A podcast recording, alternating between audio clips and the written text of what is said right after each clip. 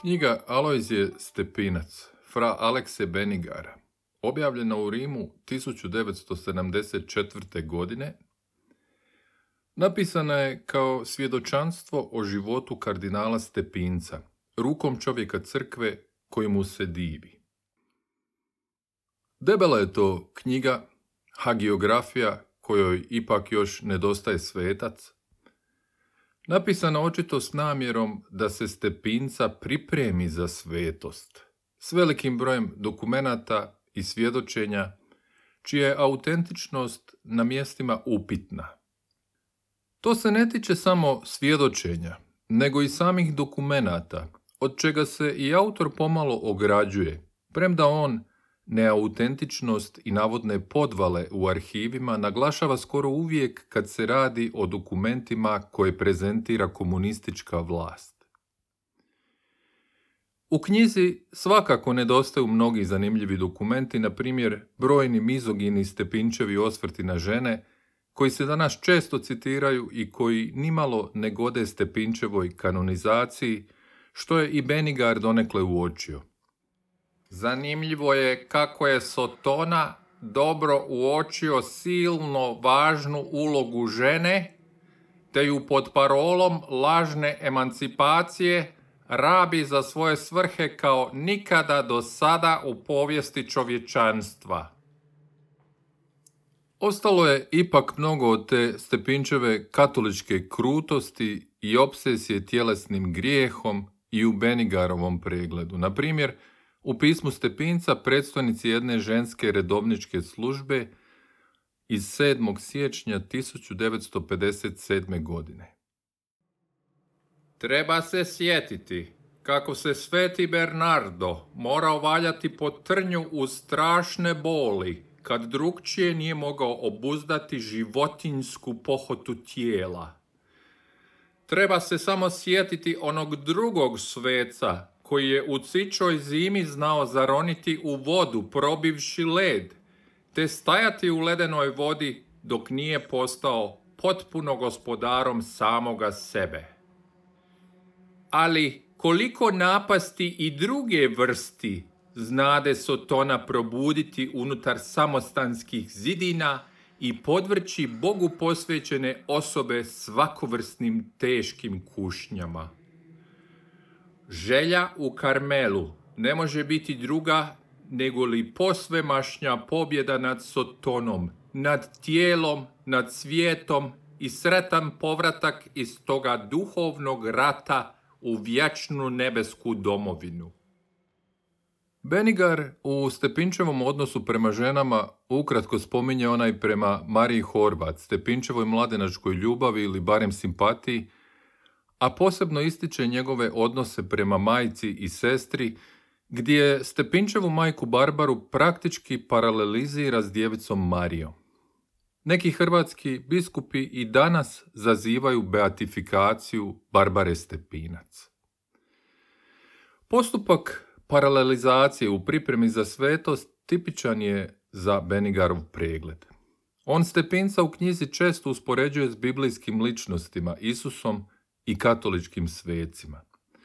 U šetnji dvorištem zatvora u Lepoglavi prikazuje ga na primjer kao svetog Franju koji propovijeda golubovima i vrapcima, doduše ne onako veselo poput Franje, nego mučenički i patnički kako i pristaje pravedniku koji je nepravedno osuđen i zatvoren. Stepinčevu zasad nesuđenu svetost Benigar provlači kroz anegdote od samog njegovog rođenja koje je prepričavao i sam Stepinac. Sam kardinal je kasnije pripovjedao sljedeću zgodicu iz te svoje rane dobi. Kad je nakon nekog vremena opet došao župnik Huzek u Stepinčevu kuću i pošao pogledati mališa koji je bio u Kolijevci, našao je na njemu, na svoje iznenađenje, veliku majčinu krunicu rastegnutu preko cijelog pokrivala u zipci. Zanesen tim prizorom usklikne. Bara, pa kak ne bi Lojzek postal svetac, kad već sad moli krunicu? Benigarovi su autorski doprinosi uglavnom manje zanimljivi od dokumenata i bave se praktički isključivo opravdavanjem i posvećivanjem Stepinčeve uloge, pokušavajući pojasniti i odobriti dokumente koji se navode te Stepinčevo navodno vizionarstvo u teškim povijesnim okolnostima. Usprkos tome, to je donekle zanimljivo štivo, Pogotovo s obzirom na to da predstavlja crkvenu perspektivu što je doduše pogled koji je vrlo tipičan i uglavnom onaj koji je poznat velikoj većini hrvatske javnosti, dok se posljeratna komunistička perspektiva u javnosti smatra uglavnom falsifikatom. Čuje se kod nas svega, na primjer da su komunisti Stepinca otrovali, što Benigar ni ne spominje, nego navodi da je Stepinac umro od rijetkog raka krvi, odnosno koštane srži, što dokumentirani simptomi i način bolovanja i smrti vrlo tipično i jasno pokazuju. Naravno, da bi samo iz ovakvog ograničenog gledišta, kakvo prikazuje knjiga, bilo potpuno pogrešno i nemoguće suditi o ulozi Stepinca, koja je u knjizi prikazana kao sam dar Božji. No, jedna je stvar i u ovakvoj perspektivi vrlo jasna. Stepinac je bio čovjek s ogromnim pretenzijama na kontrolu i uzdizanje svoje uloge u društvu, poduprte snagom koju je crkva imala u hrvatskom narodu, koji on uvijek piše velikim slovima H i N. Njegova je vizija crkve zapravo nacionalna, moglo bi se čak reći i pravoslavna, pa je sasvim jasno da je po tom pitanju dolazio i u sukobe s onima koji su pretendirali da budu nacionalne i nacionalističke vođe, što je bila uloga koju je Stepinac vidio kao konkurenciju crkvi, ali i sebi. Bila su to vremena osloboditelja i mesija, vođa i raznoraznih uzora, a i Stepinac pripada u tu kategoriju koju je stremio od najranije dobi. Zanimljivo je u tom kontekstu njegovo inzistiranje na slavljenju hrvatskih čuda, na primjer onog u Ludbregu gdje navodno svako malo poteče Kristova krv, te hrvatskih blaženika s detaljnim uputama o uređivanju božih kutaka u katoličkim domovima. Živo, dakle, na posao, u svakoj hrvatskoj kući neka se stvori Božji kutić urešen raspelom, slikama majke Božje i svetaca, osobito naših blaženika. Hrvatski blaženik je, kao što je poznato, i sam postao. I danas bi se brojni hrvatski katolici u Božjem kutiću željeli moliti upravo Stepincu i to kao svecu, a ne tek blaženiku – jer je svetački zagovor u katoličanstvu puno jači od onog blaženičkog. Duhovna, a i materijalna konkurencija Stepincu bila je pravoslavna crkva, a knjiga dokumentira Stepinčevo veliko nezadovoljstvo starojugoslavenskim vlastima koje su prema njegovom mišljenju pravoslavnu crkvu materijalno protežirale na račun katoličke crkve. Pravoslavni su vjernici u ratu masovno i s odobravanjem crkve prelazili na katoličanstvo da sačuvaju živu glavu, iako ih to često nije spašavalo. Bizaran je i grozan u tom smislu zapis iz knjige u kojem Ustaše odvode glinske žene, čiji su muževi pobijeni u zločinu u Glinskoj pravoslavnoj crkvi, a iz Zagreba posredovanjem navodno samog Stepinca stiže glas da se imaju pustiti sve one žene koje su se pokatoličile. Što je bilo s njima kasnije, a i s onim drugima koje se ne stigoše pokatoličiti, nije zapisano.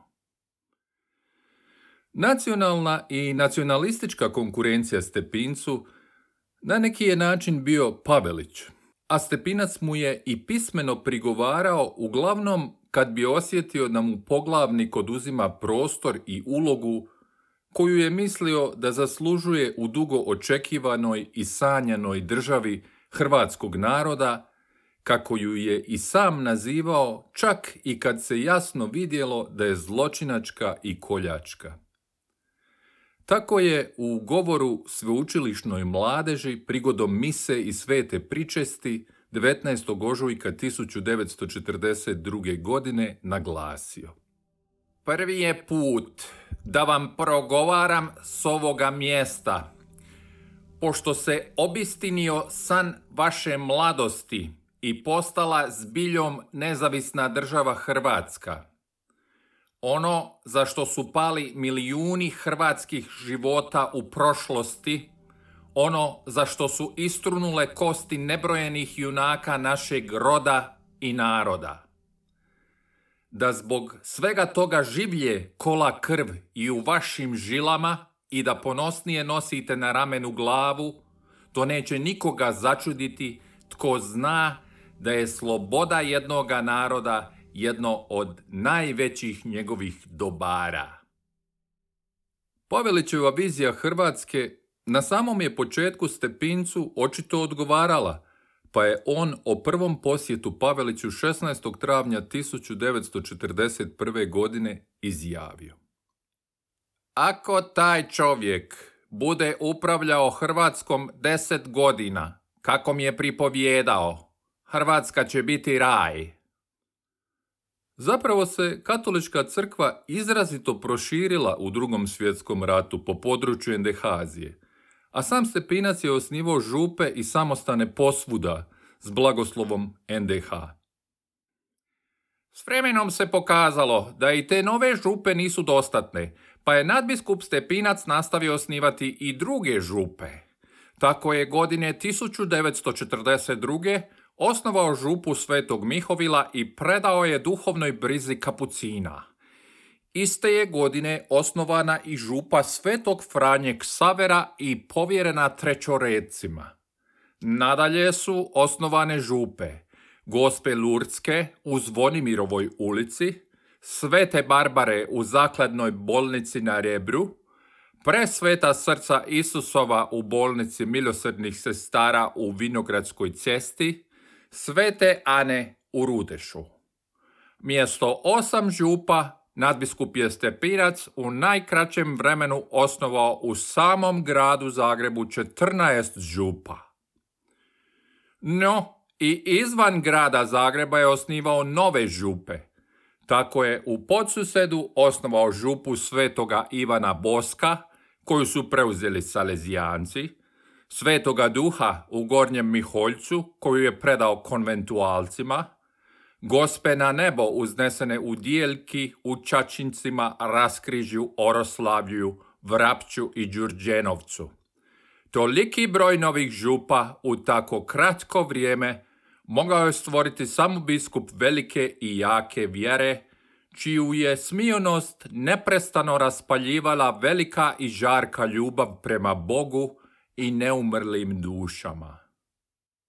Nostalgija prema NDH tipična je u kontekstu današnjeg katoličanstva u Hrvatskoj. Tako, na primjer, biskup Vlado Košić tvrdi da ustaštvo nije bilo fašizam, nego organizirano vojno djelovanje u obrani Hrvatske kao države, o čijoj se naravi pozitivno izrazio i blaženi Alojzije Stepinac. Stepinčev je nacionalno-katolički stav potaknuo određenu pomutnju i u samoj crkvi, pa je on s jasnom namjerom da odobrovolji crkvene krugove i Vatikan nekoliko puta pisao pisma u kojima je omekšavao svoj stav, pokušavao naglasiti internacionalnost crkve pa i jednakost rasa, što su dokumenti koje danas Stepinčevi zagovornici rado predstavljaju.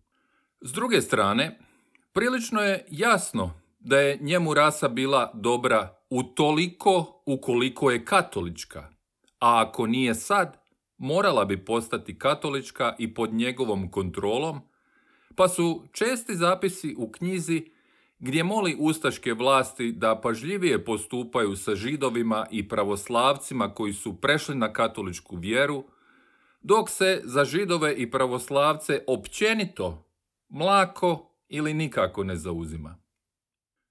Noćna mora su mu bili komunisti, a komunizam je smatrao nepremostivim zlom s kojim nema dijaloga, nego ga treba istrijebiti. Hvala Bogu, mogu reći da istinski Hrvati nemaju s komunizmom posla, nego je to sve trulež, uvezen od drugud. Ja sam uvjeren da će ga hrvatski narod odbaciti i istrijebiti prije ili kasnije iz svoje domovine. Na svaki način borit ćemo se protiv njega, dok bude u nama daha, a na pomoć majke Božje računam, jer nema gore hereze nego je crvena, pa će je ona istrijebiti kao što je i sve druge u našem narodu. To je povezivanje navodno istinskog i ispravnog nacionalnog, vjerskog i političkog dugotrajna ostavština blaženika. U tom pastoralnom inkvizicijskom žaru prema komunizmu samo je djelomično i efemerno riječ o ideologiji i herezi, a zapravo je samo na izgled paradoksalno, uglavnom riječ o materijalnim stvarima, posebno agrarnoj reformi koja je crkvi oduzela velike obradive površine i razdijelila ih seljacima. Kad dajemo Bogu, a dajemo kad gradimo lijepe hramove njemu na čast, ne prikraćujemo time ni najmanje sirotinju. To i naravno oduzimanje druge crkvene imovine Stepincu je bilo veći problem od same ideologije, a umanjivalo je njegovu ulogu i ulogu crkve u materijalnom životu države. Riječ je zapravo o klasnoj i kastinskoj tjeskobi. Prijepori o vjeronauku u školama i svećenicima koji su ga predavali, o pobožnim liječnicima i pobačajima, dio su iste priče pokušaja da crkva ostane važan društveni i materijalni faktor utjecaja. Mnogo je od tih prijepora potpuno jednako i danas. Kad se crkva vratila na pozicije materijalnog utjecaja i kad vjeroučitelji u državnim školama djecu vode u posjete neraspadnutim svecima, koji dijele modne savjete, a katolički kolumnisti tvrde da je vjeronauk citostatik za komunistički tumor društva, koji se primjenjuje na djeci u školama. Stepinac je bio neumorni crkveni aktivist i sve što je izgradio i pribavio za crkvu, prvenstveno u materijalnom smislu, crkva mu naravno nikako ne može zaboraviti. Oni mu za ojačavanje svoje klasne pozicije mogu biti izrazito zahvalni, no knjiga ga pokušava prikazati aktivnim u onom smjeru na koji se crkva pretvara da pretendira, a to je naravno duhovno i božje. Ti su dijelovi knjige možda i najsmiješniji jer su najnategnutiji i ne djeluju nimalo uvjerljivo i sveto, nego uglavnom groteskno. Ima tu svakakvih svetačkih epizoda, na primjer mladog stepinca koji toliko daleko baca kuglu da ošamućuje jadno prase iza neke strunjače koje je nakon toga trebalo samo priklati, a ne i zaklati. Na kuglani se u orfanotrofiju pokazala njegova tjelesna jakost i žilavost, te se opažalo kako su mu se mišice razvile i ojačale u seljačkim radovima kod kuće.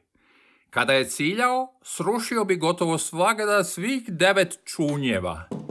Jednom je ravnatelj zavoda dr. Lončarić kupio prase da počasti profesore, te ga ostavio živa na kraju kuglane iza neke strunjače. Pitomci za to nisu znali. Alojzije je prilikom kuglanja tako snažno bacio kuglu, da je ona svom snagom udarila prase koje se nalazilo iza strunjače. Nisu ga trebali klati, nego samo priklati. Volio je nogometi.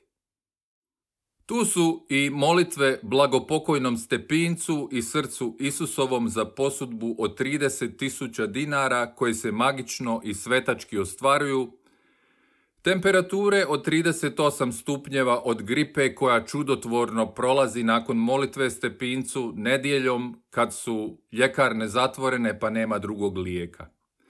a ima i vrlo opasnog katoličkog praznovjerja koje jasno pokazuje zašto se crkva mora odvojiti od javnog zdravstva, iako su kod nas u vremenu kad se osnivaju katolički studiji medicine, a magistri farmacije predaju o utjecaju blaženog alojzija stepinca na farmaceute, trendovi upravo suprotni. Veronika Krstulović iz Milne na otoku Braću, 66 godina stara, oboljela je prema liječničkom utvrđenju od 14. travnja 1960. godine u Zavodu za radioterapiju Medicinskog fakulteta u Zagrebu od raka na lijevoj dojki. Bila je u istom zavodu zračena. U Splitskom dispanzeru i u bolnici na Rebru u Zagrebu rečeno joj je da se mora najkasnije za 15 dana dati operirati. Mjesto operacije ona se utekla pokojnom kardinalu devetnicom. Za vrijeme devetnice mazala si je oboljelo mjesto cvjetom z groba kardinalova. 26. listopada je ponovno pregledana u bolnici na Rebru, gdje joj je rečeno da je sasvim zdrava, no neka dođe nakon pola godine opet na pregled. Kod nas i nedavno otvoreni Pelješki most čuvaju Stepinčevi anđeli Duje i Vlaho, čiji originali stoje u Lepoglavskoj crkvi, tik uz zatvor u kojemu je Stepinac proveo pet godina. U most je jedan naš inženjer ugradio i krunicu. Stepinčeva je vizija božanskog i kršćanskog kruta, gotovo starozavjetna.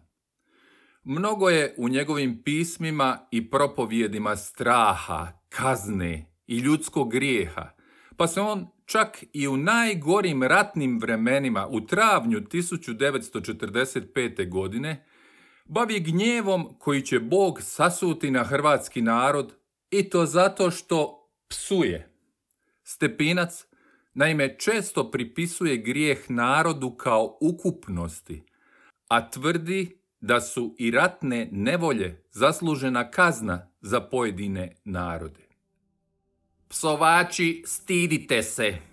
Da li je to zaslužio Bog, da mu pljujete svojim poganim ustima u lice?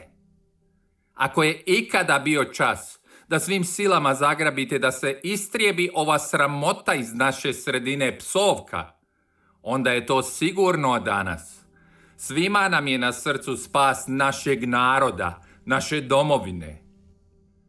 Taj je koncept grijeha hrvatskog naroda i njegove povijesti koju navodi sam Bog. Živi danas, pa tako kardinal Bozanić u svojim propovjedima povodom dana državnosti zahvaljuje Božjoj providnosti koja od ozgo vodi povijest naroda. Benigar mračno Stepinčevo kršćanstvo pokušava prikazati u dostojanstvenom svjetlu, iz čega u knjizi izniče lik Stepinca kao mučenika i patnika, uvijek ozbiljnog lica i upalih očiju, zabrinutog pastira hrvatskog naroda i njegovog zagovornika na ovom i onom svijetu. Benigarova knjiga je i 50 godina nakon objavljivanja aktualna, a mnogi prijepori iz današnjeg vremena zapravo su isti kao i u vrijeme njenog pisanja. Stepinčeva je uloga u hrvatskom katoličanstvu u međuvremenu poprimila gigantske razmjere, iako on ni danas nije proglašen svetim, a razlogom se zato u hrvatskim katoličkim krugovima i danas smatra podrivačka uloga Srpske pravoslavne crkve. Kod nas praktički nema katoličke ni grko-katoličke crkve u kojoj nije Stepinčev kip, niti grada u kojem nije njegova ulica. Knjigu treba pročitati, ako ni zbog čeg drugog, a ono zbog toga. Aleksa Benigar bio je 25 godina misionar u Kini i profesor teologije. S dolaskom kineskih komunista na vlast, protjeran je iz Kine kao i brojni drugi katolički svećenici. Umro je 1988. godine. Text Chitao e Napizao, Antonio Schieber, Montirao, Antonio Schieber.